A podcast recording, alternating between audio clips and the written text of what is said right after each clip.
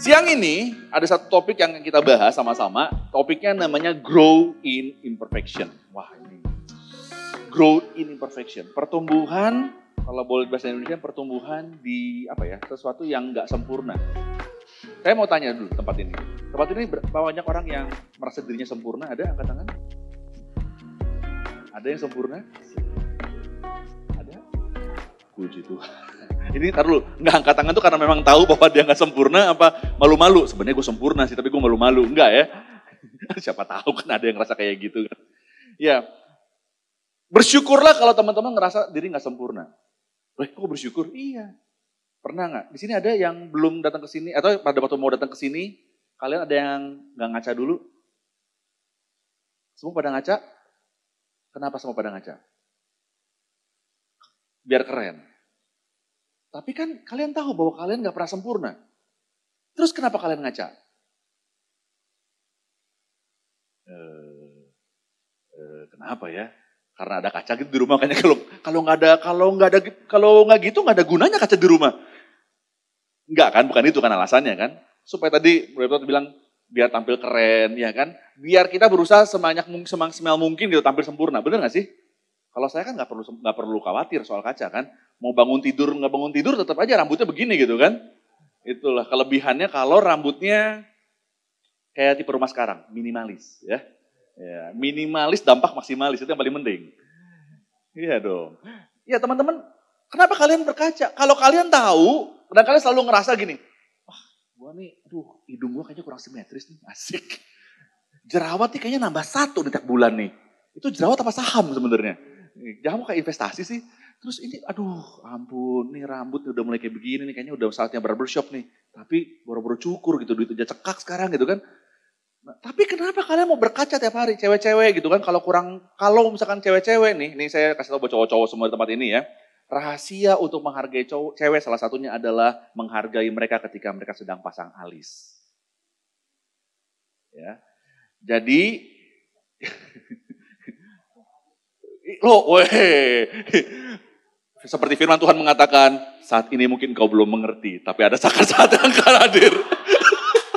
kau akan mengerti mengapa alis itu begitu penting, ya. Ya, ya jadi kalau e, saran saya hadiah Valentine gak usah bunga karena bunga itu paling cuma tiga hari layu, ya. Ya, tapi uh, lebih pula ya kalau bunga paling tiga hari layu ya lebih beli bunga kering itu sekarang lebih mahal daripada bunga yang asli, betul?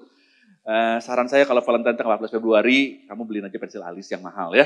Karena itu lebih berharga buat cewek. Itu bisa berharga, bisa bertahan kurang lebih ya. Kalau yang bagus tiga bulan mungkin ya. Kalau yang lembang, yang mahal biasanya di awet-awet satu tahun. Ini kenapa jadi kosmetik kan ya? Ya sudahlah. Tapi kenapa kita melakukan itu? Karena kita tahu bahwa diri kita nggak sempurna. Jadi bersyukur kalau misalkan kita ngerasa bahwa kita tuh nggak sempurna. Karena di tengah ketidaksempurnaan itu, Tuhan mau hadir buat kita. Firman Tuhan bilang gini, aku datang bukan nyari orang yang udah hidupnya udah sempurna. Aku datang bukan nyari orang yang dirinya ngerasa udah hebat. Tapi justru aku ngerasa, aku datang untuk orang yang merasa bahwa dirinya pun dengan dosa. Jadi kalau misalkan teman-teman hari ini ngerasa bahwa hidupnya gini, aduh gue jatuh lagi, jatuh lagi, aduh gue tuh udah berusaha, udah berusaha, udah saat teduh, udah puasa, udah doa, setiap hari doa gitu ya.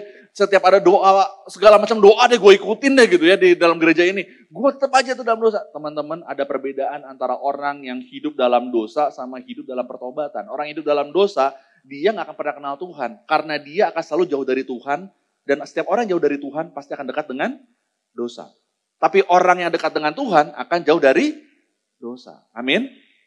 Nah makanya teman-teman, apa pun yang teman-teman lakuin, itu memang nggak akan pernah bisa membawa kesempurnaan. Karena yang membawa kesempurnaan hanya Ye, hanya Yesus. Itulah kenapa kekristenan itu berbeda sama kepercayaan lain. Kepercayaan lain, dia akan berusaha untuk apa? Membuat dirinya beribadah sedemikian rupa, men, men, dia akan melakukan segala macam hal untuk berbuat baik, supaya dia dekat sama Tuhan. Tapi percayalah perbuatan baik itu gak akan menyelamatkan. Tapi yang membuat kita selamat adalah apa? Percaya pada Kristus. Kenapa percaya pada Yesus bisa memberikan keselamatan? Karena ketidakmampuan kita, ketidaksempurnaan kita. Loh kok bisa? Justru karena kita nggak sempurna, Yesus mau datang buat kita supaya kita yang gak sempurna itu disempurnakan dalam diri Bapa. Amin. Nah, kenapa sih kita selama ini selalu mengukur diri kita tuh kehebatan kita tuh dari kesempurnaan? Karena gini, semua penghargaan biasanya itu karena kita berhasil. Bener gak sih? Pada waktu kita sekolah, SD, ya kan, di ranking. Bener gak sih? Kalaupun kita nggak ada ranking satu ranking ranking satu ranking 40 gitu ya. Kak, aku rankingnya 39 kak, dari mana 40 peserta gitu ya. Itu sih bukan prestasi ya namanya ya. Tapi kita tuh selalu gitu, selalu ngerasa bahwa diri kita di ranking sehingga setiap nilai yang kita kejar rasanya kurang cukup. Ya nggak sih? Makanya buat teman-teman semua, gini loh. Apa sih gunanya kalian sekolah? Apa sih gunanya kalian kuliah? Kalian sekolah, kalian kuliah, itu bukan dapat nilai bagus. Karena kalau kalian kuliah untuk dapat nilai bagus, kalian akan menghalalkan segala cara untuk dapat nilai bagus itu. Kalian akan beli soal, ya kan? Kalian akan nyontek, kerjasama, cuy kerjasama, kerjasama satu kelas gitu ya. Pokoknya segala macam hal kalian akan kalian halalkan untuk dapat nilai bagus itu. Tapi kalian sekolah, kalian kuliah, itu untuk dapat ilmu teman-teman. Kalau misalkan kalian tahu tujuannya adalah untuk dapat ilmu, kalian akan berusaha sedemikian rupa untuk bisa dapetin ilmu itu dan kalian nggak akan nyontek, kalian nggak akan melakukan hal-hal yang salah. Kenapa? Karena kalian tahu dengan melakukan hal itu nggak ilmu, bukan ilmu yang kalian dapetin. Kalian lulus juga nggak akan bisa jadi apa-apa. Nah, cuma problemnya adalah memang benar masyarakat tuh sampai hari ini selalu menilai kita dari apa? Prestasi kita dan penghargaan biasanya karena keberhasilan. Tapi begitu kita gagal, kita ditinggalin teman-teman. Termasuk dalam komunitas rohani juga terjadi seperti itu. Nah, sehingga ada banyak orang ngerasa bahwa kegagalan itu adalah sesuatu yang dihindarin. Padahal ya teman-teman kalau boleh jujur nih, kita semua ini waktu kita belajar jalan, masih ingat waktu bayi? Ya enggak lah ya, mana ada yang masih ingat ya. Kalian tahu ada waktu teman-teman apa adik-adik bayi kita? Mereka bisa jalan sampai hari ini kayak kita ini bisa jalan seperti sekarang karena mereka juga pernah jatuh. Kalau misalkan waktu kita masih bayi, kita dipegangin terus, aduh, duh, kasihan nih anak, nanti jatuh lagi udah dipegangin aja, dipegangin terus. Maka masa dia untuk bisa jalan dengan sempurna akan sangat lama. Karena apa? Dituntun terus, dipegangin terus. Tapi karena dia dibiarin pernah jatuh, nggak pernah ya, mamahnya mungkin lagi masak terus tiba-tiba nggak kelihatan gedebuk aja gitu ya terus nangis gitu, aduh nggak kelihatan, uh anak pinter, uh lemarinya yang nakal gitu ya. Jangan pernah mendidik anak seperti itu ya nanti ya, saudari nanti ya. Itulah yang ngebuat kita bisa jalan teman-teman. Teman-teman belajar naik sepeda misalkan. Sekarang masih zaman sih naik sepeda. Secara Jakarta kayak begini main sepedanya di mana gitu ya. Teman-teman kalau misalkan belajar naik sepeda juga pasti pernah jatuh kan. Karena kalau belum jatuh tuh rasanya kurang damai sejahtera gitu loh kalau misalkan naik sepeda itu ya. Harus ada jatuh-jatuhnya. Nah justru teman-teman, kegagalan itu bukan sesuatu yang harus dihindari. Justru kegagalan adalah sesuatu yang membuat kita bisa menjadi sukses. Tanpa kegagalan, kita nggak akan pernah tahu rasanya jatuh kayak gimana sehingga kita nggak bisa menghindari. Kita akan jadi orang yang terlalu naif. Kita akan terlalu jadi orang akan selalu gampang percaya sama orang tanpa kita cek backgroundnya dulu. Kita akan gampang untuk percaya sama orang sehingga kita ditipu sama orang. Kenapa? Karena kita mudah percaya dan kita nggak pernah ngerasa bahwa hidup ini kayaknya sempurna-sempurna aja. Enggak, enggak kayak gitu teman-teman. Saya sendiri pernah ngerasa di titik kegagalan teman-teman. Saya baru-baru ini uh, apa namanya uh, baru di baru melewati satu fase di mana saya mesti mengetahui saudara saya, uh, sepupu saya gitu ya, seorang sepupu saya, orang yang paling dekat sama saya, dia baru menikah, baru menikah satu tahun, terus dia bang perceraian. Uh, baru satu tahun udah mau dengan perceraian itu. Dan saya tuh udah, aduh Tuhan ini gimana ya masa kok saya rasanya apa rasanya gagal banget kalau saya nggak bisa bawa uh, adik saya ini atau walaupun dia sepupu gitu ya adik saya ini uh, bisa menang gitu loh bisa menang melewati ini bahkan semakin waktu semakin buruk gitu loh kenapa karena istrinya bawa dia ke pengadilan untuk uh, perceraian wah kalau teman-teman kalau tahu kalau yang namanya pernikahan dan udah berantem udah bertengkar sampai udah ma udah masuk ke pengadilan tuh teman-teman itu udah deh, itu 90 persennya udah deh kayaknya udah nggak ada harapan itu. Dan saya pada waktu dikasih undangan ini di bulan Januari ya, bulan Januari. Itu masa-masa di mana saya lagi aduh, ini gimana ya kalau misalkan kegagalan ini ada melekat gitu ya. Tapi justru gini teman-teman, Satu hal, waktu kita merasa bahwa kita nggak bisa apa-apa lagi, tapi kita tahu bahwa kita berserahnya sama Tuhan, maka kita tahu kekuatan kita tuh nggak ada apa-apanya. Kita cuma bisa ngandelin Tuhan aja. Teman-teman pernah ngerasain patah hati, pernah ngerasain dikecewain sama orang yang kita percaya. Jangan pernah ngandelin emosi kita, terus kita kira maki-maki atau marah-marah. Karena makan maki-maki marah-marah dan bawa emosi, itu gak akan pernah nyelesain masalah. Tapi duduk diem ngandalin Tuhan aja. Biar Tuhan yang pulihin. Kamu misalnya punya mental health issue, kamu ngerasa bahwa ada sesuatu yang ganggu pikiran kamu, kamu ngerasa bahwa kamu orang-orang yang tampil dari broken home atau apa pun itu, datang sama Tuhan aja. Biar Tuhan yang pulihin. Dan baru minggu kemarin, saya ditelepon sama sepupu saya itu, itu benar-benar lolos dari lubang jarum teman-teman. Gak, gak ada, benar-benar itu benar-benar kuasa Tuhan. Tiba-tiba istrinya nelfon dia, ngajak dia untuk, yuk kita ketemu konselor, aku akan gebatalin gugatan dalam dalam pengadilan. Padahal besoknya itu adalah putusan pengadilan. Teman-teman. Kalau bukan Tuhan, kalau bukan Tuhan, saya mau bilang, kalau bukan Tuhan, kita nggak bisa apa-apa. Handelin Tuhan nyari apa pasangan hidup harus ngandelin Tuhan, nyari pendidikan juga harus ngandelin Tuhan, semua ngandelin Tuhan. Kita tuh adalah orang yang gak sempurna. Sekarang saya mau kasih satu ilustrasi gini teman-teman. Kalau kita expert sama sesuatu, kalau kita ahli sama sesuatu, maka kita akan terganggu kalau misalkan ada gangguan yang ada di sekitar kita. Contoh nih, misalkan uh, ini tadi sih pemain musik bagus ya, ini saya nggak, saya bukan kritik, ini kan contoh Janti nggak diundang lagi gue di sini. itu yang brojo itu tuh, aduh dia tukang kritik itu enggak, enggak ini contoh. Nih ya contoh. Kalau misalkan nih kita ahli musik, ya, misalkan nih gitar tadi atau misalkan keyboard ya tadi salah tekan tuh sedikit aja gitu ya. Kalau buat kita yang nggak suka dengerin musik atau yang kalau dengerin musik cuma biasa-biasa aja, kita nggak akan ngerasa bahwa ada sesuatu yang salah, bener gak sih? Tapi kalau orang itu ahli musik, dia lagi dengerin musik, lagi pelan, lagi tidur aja, ah nih tahu nih, salah nih, senarnya salah nih. Jadi salah kentut nih. Dia nggak usah perhatiin, dia bisa ngerasain, iya dia yang salah. Kenapa? Karena dia ahli. Saya nih sampai hari ini pelayanan di media. Terus saya punya temen, kita sama-sama di TV, hari ini kan di TV. Dia kalau nonton, saya kalau ngajak nonton bioskop, yang diliatin bukan filmnya. Nonton kemarin apa, dokter Dokter Strange, kalau kita kan nonton nikmatin filmnya gitu ya, dari oh gila, udah, bisa gitu ya, bisa dimatiin. Ya enggak. Ini efek ini kayaknya bagusnya, kalau lebih bagus kalau di gini ini. Aduh itu ada yang kurang tuh, ya ampun. Ini orang kok kayaknya gak ada yang sempurna banget dalam hidupnya dia gitu ya. Semua aja aja dikritikin gitu. Kenapa? Karena dia expert di situ. Kalau kita expert sama sesuatu, ketika ada gangguan sedikit aja, itu tuh keganggu banget, ya kan? Ngerti maksudnya ya? Bayangin nggak, gimana Tuhan ngeliat kita. Tuhan tuh yang nyiptain kita. Dia dia tuh maha kesempurnaan tuh dia. Pada waktu kita melakukan kesalahan sedikit aja, menurut teman-teman nih, dia keganggu nggak kira-kira? Pasti masa terganggu ya nggak sih? Saya kasih ilustrasi tadi aja, kita ngerti. Ada orang-orang yang sama sesuatu, dia akan terganggu. Apalagi Tuhan. Tapi teman-teman tahu nggak?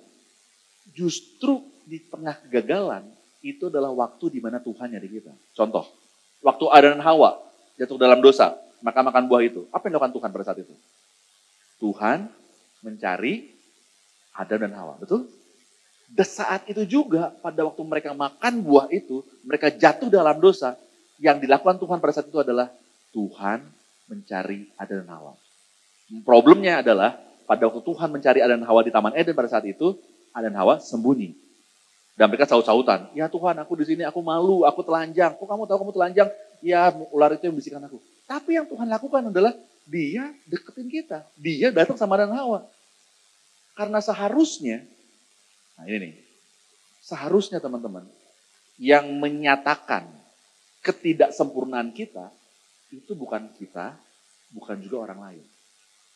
Seringkali gini, kita teman-teman mengejar sesuatu, kita pengen mendapatkan sesuatu, kita mengejar prestasi, kita pakai baju, pakai e, bawa gadget atau apa pun itu, kita sering kali melakukannya karena kita ingin diakui. Karena kita tahu bahwa kita nggak sempurna, kita ngejar apa kata orang. Kita lebih peduli apa kata orang, kita lebih peduli apa pendapat orang, daripada apa pendapat Tuhan tentang kita. Padahal yang seharusnya dikejar adalah apa pendapat Tuhan tentang kita. Ini kita lihat sama-sama di 2 Korintus 5 ayat 21.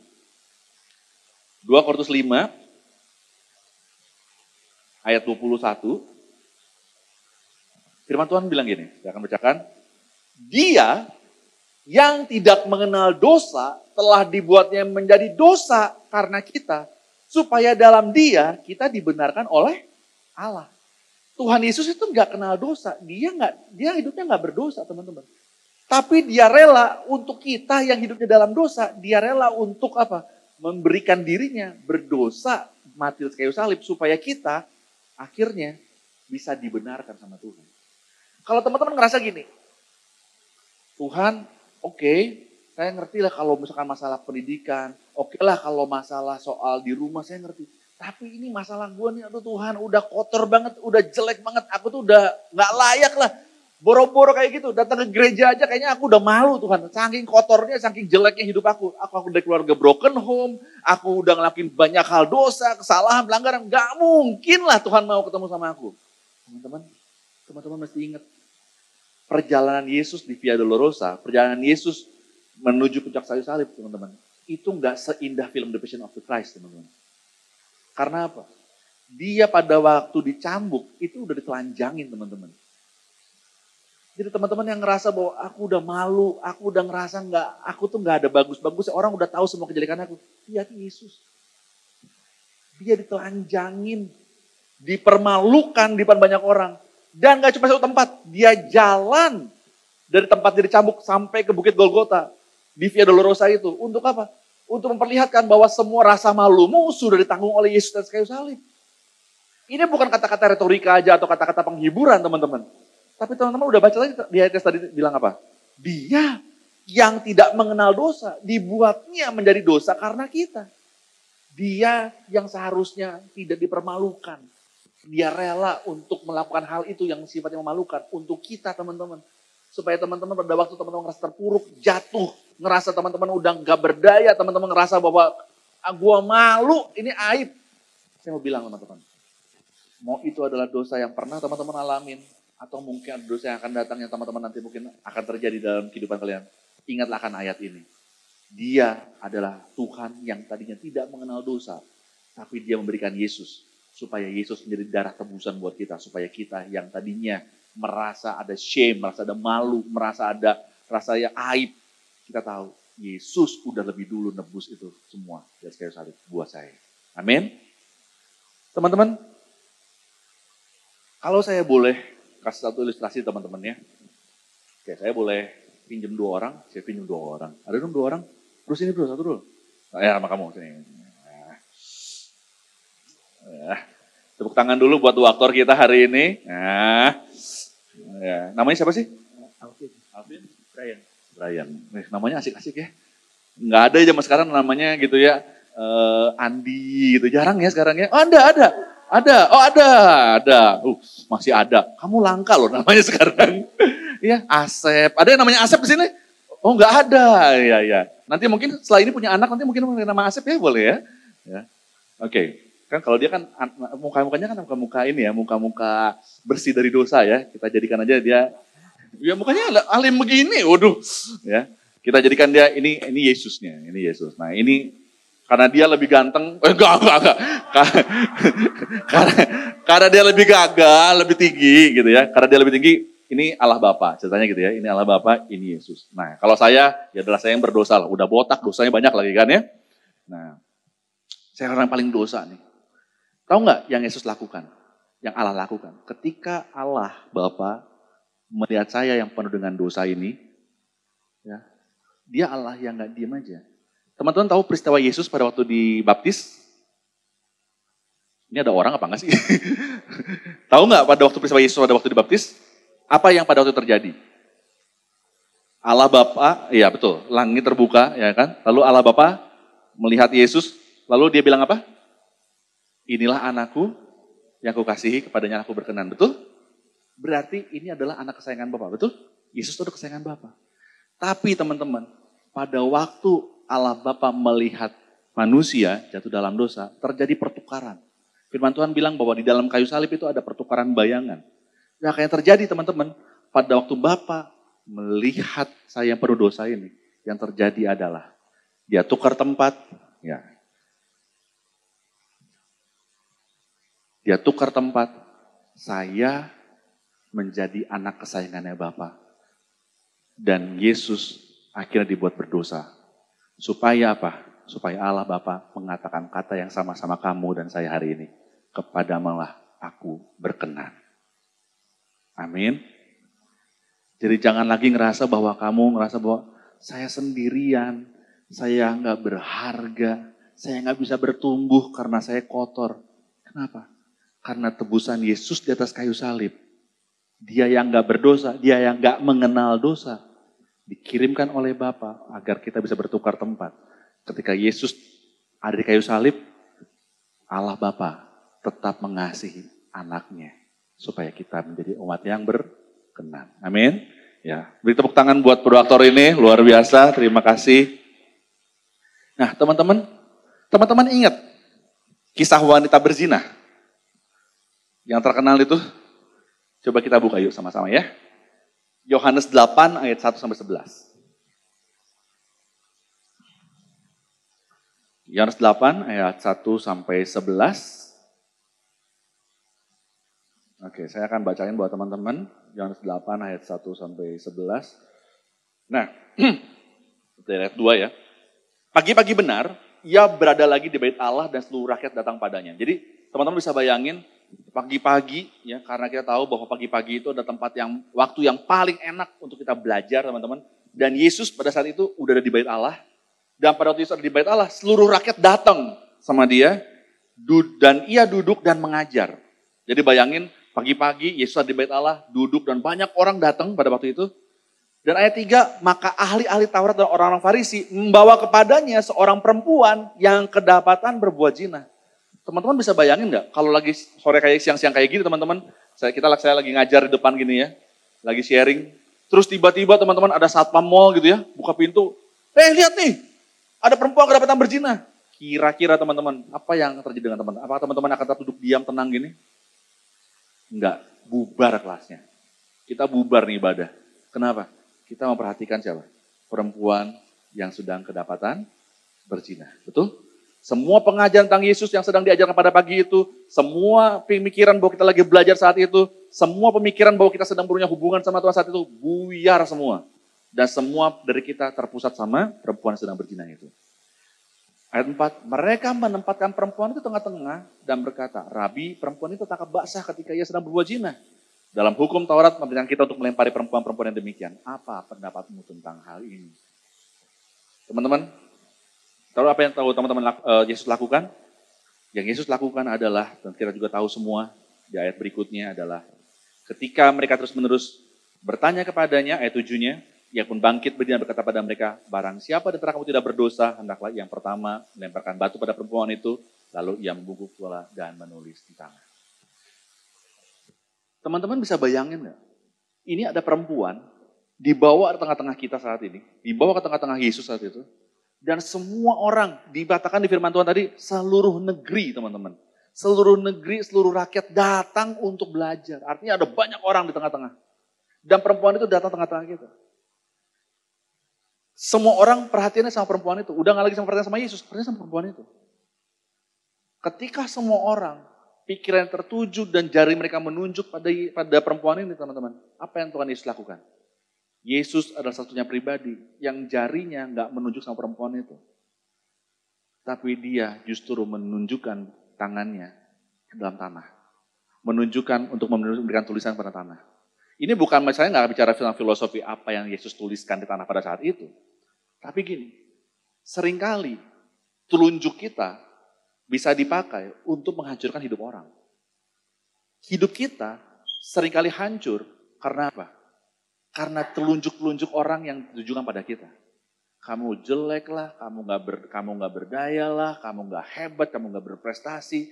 Mungkin bahkan kata-kata itu muncul dari apa? Dari orang-orang terdekat kita. Mungkin kata-kata itu pun muncul dari orang tua kita. Sehingga apa teman-teman? Kita ngerasa bahwa hidup kita udah nggak berdaya, hidup kita hancur, hidup kita memang nggak ada artinya. Kita berusaha, lalu apa yang kita lakukan? Kita berusaha sedemikian rupa untuk membuktikan bahwa kita bisa. Semakin kita membuktikan, semakin ternyata kegagalan itu ada terus. Kegagalan ada terus. Kegagalan ada terus. Kenapa? Karena kita nggak pernah merasa puas. Tapi lihat apa yang Yesus lakukan. Yang Yesus lakukan teman-teman tahu ceritanya? Whole story about this first. Apa? Yang Yesus lakukan. Dia datang dan dia cuma katakan.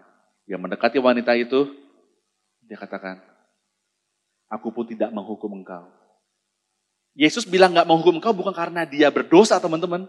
Yesus bilang bahwa dia nggak menghukum engkau bukan karena dia nggak mampu untuk melempar batu itu.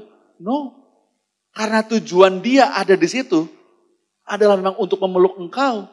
Tujuan dia ada di situ adalah untuk memberikan pengampunan kepada perempuan itu. Tujuan dari Yesus ada di situ. Bukan untuk menunjuk bahwa, ah kan, cuma gua nih yang mampu untuk bilang bahwa lu dosa. No.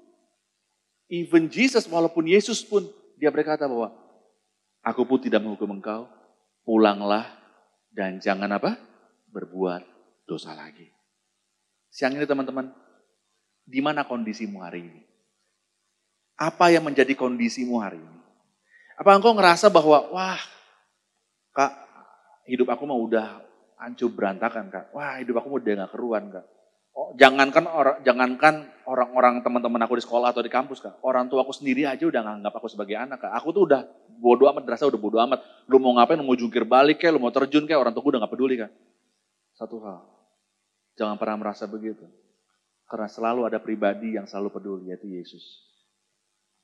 Dia selalu peduli apa pun kondisi kamu. Ingat, ketika kamu jauh dari Tuhan, kami akan kamu akan semakin dekat dengan dosa. Tapi kamu ketika dekat dengan Tuhan, apa pun yang di latar belakang kamu, Tuhan gak lihat lagi latar belakang kamu. Tuhan lihat masa depan kamu yang penuh dengan pengharapan. Kalian ingat, satu lagi terakhir, kalian ingat peristiwa anak yang hilang? Anak yang hilang teman-teman, apa kurang apa lagi kurang ajarnya sama sama bapaknya pada waktu itu. Bapaknya belum meninggal udah diminta hartanya, dia abisin hartanya, dia udah hancur-hancuran hidupnya, dia udah berpesta pora teman-teman. Dan terakhirnya apa? End up di mana? Kandang babi. Ya, jangan mikirin babinya dengan masakan padangnya, bukan itu intinya, teman-teman. Ya. Tapi mikirnya dari gini, end up di kandang babi artinya apa? Dosa yang rasanya udah kotor, yang rasanya susah banget tuh dibersihin. Tapi ingat, peristiwanya nggak berhenti di situ kan? Peristiwanya nggak berhenti gini. Lalu anak itu terpuruk dan akhirnya mati di kandang babi itu. Enggak kan? Karena dia keracunan makan kotoran babi. Enggak kan? Enggak gitu kan? Endingnya apa? Dia pulang. Pada waktu anak itu pulang, teman-teman, saya nanya, apa yang dilakukan bapak? Bapak gini, hmm, kan lu baru aja, eh, sekarang lu, duit udah gak ada aja lu baru pulang lu. Mana aja lu? Apa itu yang dilakukan bapak? Apa bapak cuma diem aja di pinggir jendela melihat kesunyian malam, lalu melihat, hmm, kelihatannya tuh bau-baunya, hmm, baunya gak enak gini nih. Mas, mas, mbak, mbak, tolong hidran, hidran, hidran. Apa itu yang dilakukan bapak? Enggak. Apa yang dilakukan bapak? Dia berlari mengejar anak itu. Waktu engkau teman-teman, engkau terpuruk paling bawah teman-teman, jangan pernah terpikir sedikit pun untuk ninggalin Tuhan. Karena Tuhan gak pernah sedikit pun terpikir untuk ninggalin kamu. Yang dia lakukan adalah ketika anak itu pulang, apa yang Bapak lakukan? Dia berlari mengejar engkau. Teman-teman, baju baju orang Yahudi, orang Israel teman-teman, itu kalau misalkan pakai pakai baju itu mereka sampai bawah lutut teman-teman. Jadi kalau misalkan mereka harus lari, apa yang mereka lakuin teman-teman? Mereka harus angkat jubahnya itu. Berarti kalau angkat jubahnya itu auratnya ke mana-mana, bener gak sih? Bayangin bapak kayak saya nih kan gede gini badannya gitu kan. Saya kan kecil banget kan perutnya kan gini kan. Wah harus lari, diangkat, lari. Itu pasti orang-orang, ya ampun si bapak gak tahu diri lari-lari. Itu kelihatan tuh pak dalamnya. Tapi bapak itu gak peduli. Dia gak peduli orang mau ngomongin apa, orang mau ngomongin. Yang dia peduli apa? Anakku kembali. Dan itu yang Yesus lakukan buat kita.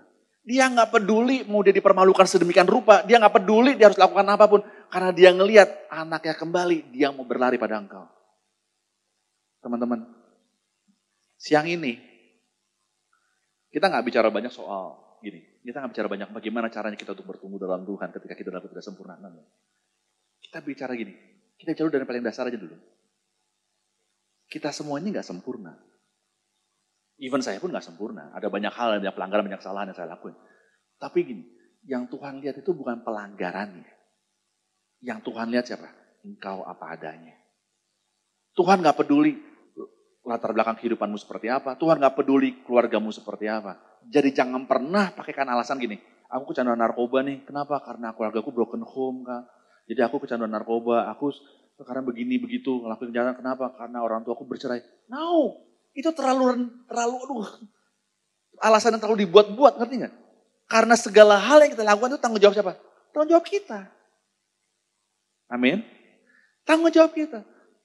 Yang harus kita lakukan gini, pada waktu engkau jatuh ke dalam narkoba, engkau jatuh ke dalam dosa, engkau jatuh ke dalam free sex, engkau jatuh dalam pergaulan yang salah, pada waktu engkau jauh dari Tuhan, yang harus kau lakukan gini, aku ingat, aku harus kembali lagi pada Bapa. Karena Bapa selalu akan menerima aku. Kak, yakin kak, Tuhan Yesus mau terima aku. Aku tuh udah benar-benar kotor kak. Yakin. Kenapa? Kalau Yesus aja mau jadi manusia untuk tebus kita. Masa sih untuk memberikan pengampunan sama kita aja enggak? Amin. Maka teman-teman, kalau teman-teman sadar bahwa pengampunan itu pasti diberikan, rasa ucapan syukur kita pada Tuhan adalah apa? Mendekat, melekat pada Tuhan. Dan kalau kita melekat sama Tuhan, kita pasti ber, bertumbuh. Seringkali kita dihadapkan gini. Kalau mau tahu bahwa engkau dekat sama Tuhan atau enggak, lihat aja dari bu, dari ibunya, bukan dari buahnya. Begitu buahnya langsung mbaknya aja. Dari bu, buahnya, betul? Selalu kita dengar kata-kata itu. Kalau mau lihat orang bertumbuh atau enggak, lihat dari buahnya. Betul. Tapi teman-teman, buah itu manis atau enggaknya tergantung dari akarnya teman-teman. Kalau dari akarnya aja dia udah rusak, kalau dari akarnya aja dia nggak dirawat teman-teman, maka buah yang akan dihasilkan pun juga nggak akan sesuai dengan ekspektasi teman-teman. Buahnya harus yang manis jadi asam, kenapa? Karena akarnya jelek. Siang ini saya mau ngajak teman-teman untuk memperbaiki akarnya teman-teman. Apakah kalian benar-benar tercengkram, berakar di dalam Tuhan, atau kalian cuma tertancap aja dalam Tuhan? Apakah gereja ini, rumah ini adalah tempat kalian tertanam atau rumah ini hanya tempat kalian nancap aja teman-teman. Karena ada beda sama tanam sama tertancap. Kalau tertancap itu cuma nancap doang dan begitu ada angin lepas. Tapi kalau tertanam teman-teman dan tertanamnya baik, apa pun angin sebesar apa pun dalam kehidupan kita, kita tidak akan pernah goyah karena kita punya akar yang kuat. Amin. Makanya teman-teman, ekspektasi itu menjadi penting. Ya. Bukan sering kali sebetulnya yang kita kejar itu bukan bukan lagi sekedar, wah gue pengen punya ini, wah gue pengen dapat ini, wah gue pengen punya rumah lebih bagus, gue pengen punya mobil lebih bagus, gue pengen punya outfit lebih bagus. No. Sebenarnya teman-teman kalau mau jujur, bukan kepemilikan yang kita kejar, tapi apa? Pengakuan yang kita inginkan. Kalian pengen diakui sama teman-teman kita, kalian hebat, kalian pengen diakui bahwa kalian itu apa trendy dan segala macam. Tapi teman-teman itu semua akan percuma. Kalau teman-teman nggak lihat apa yang Tuhan mau dalam kehidupan kita. Yuk, hari ini sama-sama mau datang sama Tuhan hari ini. Yuk, saya ngajak teman-teman semua yang hari ini. Ternyata sama Tuhan hari ini. Tuhan, apa yang kau mau lewat hidup saya? Amin. Kalau tadi teman-teman mendapatkan pesan yang seperti apa yang Tuhan bilang tadi bahwa gini, Aku sedang menukar engkau dengan anakku yang paling kukasih. Dia rela untuk neker Yesus. Supaya kita yang kotor, supaya kita yang dosa, supaya kita yang benar-benar hidup yang jauh banget dari pernah Allah. Dia mau kasih karunianya buat kita. Hari ini mungkin kau hidup dalam kenyamanan, hari ini mungkin kau hidup dalam dalam segala sesuatu yang stabil. Tapi mungkin di ke depan hari ada satu masalah, ada satu problem yang kalian akan hadapi. Ingat pesan Tuhan hari ini Yesus tidak pernah sedikit pun berniat untuk meninggalkan engkau. Tapi kak dosaku gede banget. No, tetap dia nggak goyah. Dia tetap yang meninggalkan kamu. Buktinya apa?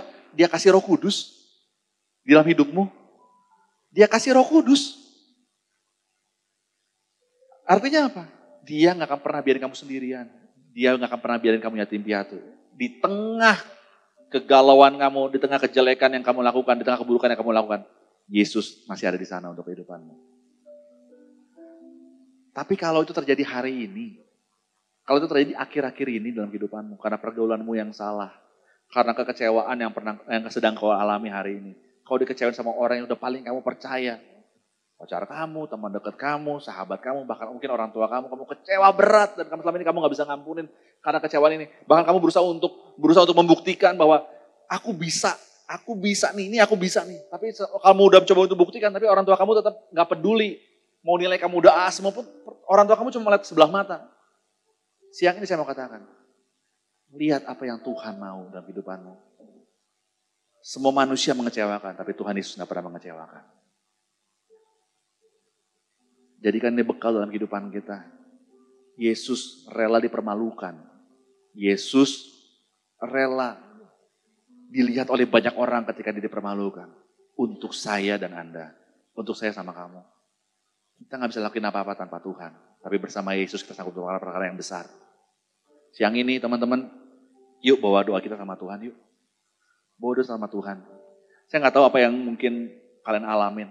Tapi kalau kalian mau ngalamin pertumbuhan dalam Tuhan, if you want to grow in your imperfections, satu jalan adalah perbaiki akarmu saat ini. Perbaiki cara pikirmu sama sama Tuhan. Kalau akarnya benar, maka engkau akan bertumbuh dengan benar, hasilkan buah juga benar. Tapi kalau akarnya rusak dan gak pernah dibenerin, engkau akan ngerasa bahwa dirimu gak ada apa-apa, biasa aja. All, semuanya itu baik-baik aja. Tapi ketika buah itu dihasilkan, engkau baru tahu ternyata ada yang salah. Yuk mulai sekarang. Ajak roh kudus saat ini berdoa sama Tuhan saat ini. Saya berkasih waktu sama teman-teman saat ini. Roh Kudus datang buat hidup saya saat ini. Roh Kudus jamah. Roh Kudus katakan apa yang kau mau dalam hidupku. Roh Kudus apa yang harus kuperbaiki saat ini. Roh Kudus kalau saat ini aku merasa terus gak puas, gak puas, gak puas, gak puas. Roh Kudus berikan airnya Tuhan itu untuk puaskan aku. Apa yang harus kubenarkan? Apa yang harus kubenahi? Apa yang harus kubongkar saat ini? Dan kau gak perlu khawatir. Ini adalah rumahmu. JB Renewal adalah rumahmu di mana ada banyak orang-orang di sini yang peduli sama kamu. Ada leader-leader di sini yang peduli sama kamu. Ada karohani yang peduli sama kamu. Kalau kamu butuh tempat aman, rumah aman, ruang aman untuk kamu cerita. They are ready to serve you. Kan? Mereka siap untuk melayani kamu. Ada gembala, ada para pengerja, ada pelayan Tuhan di sini. Siap untuk melayani kamu.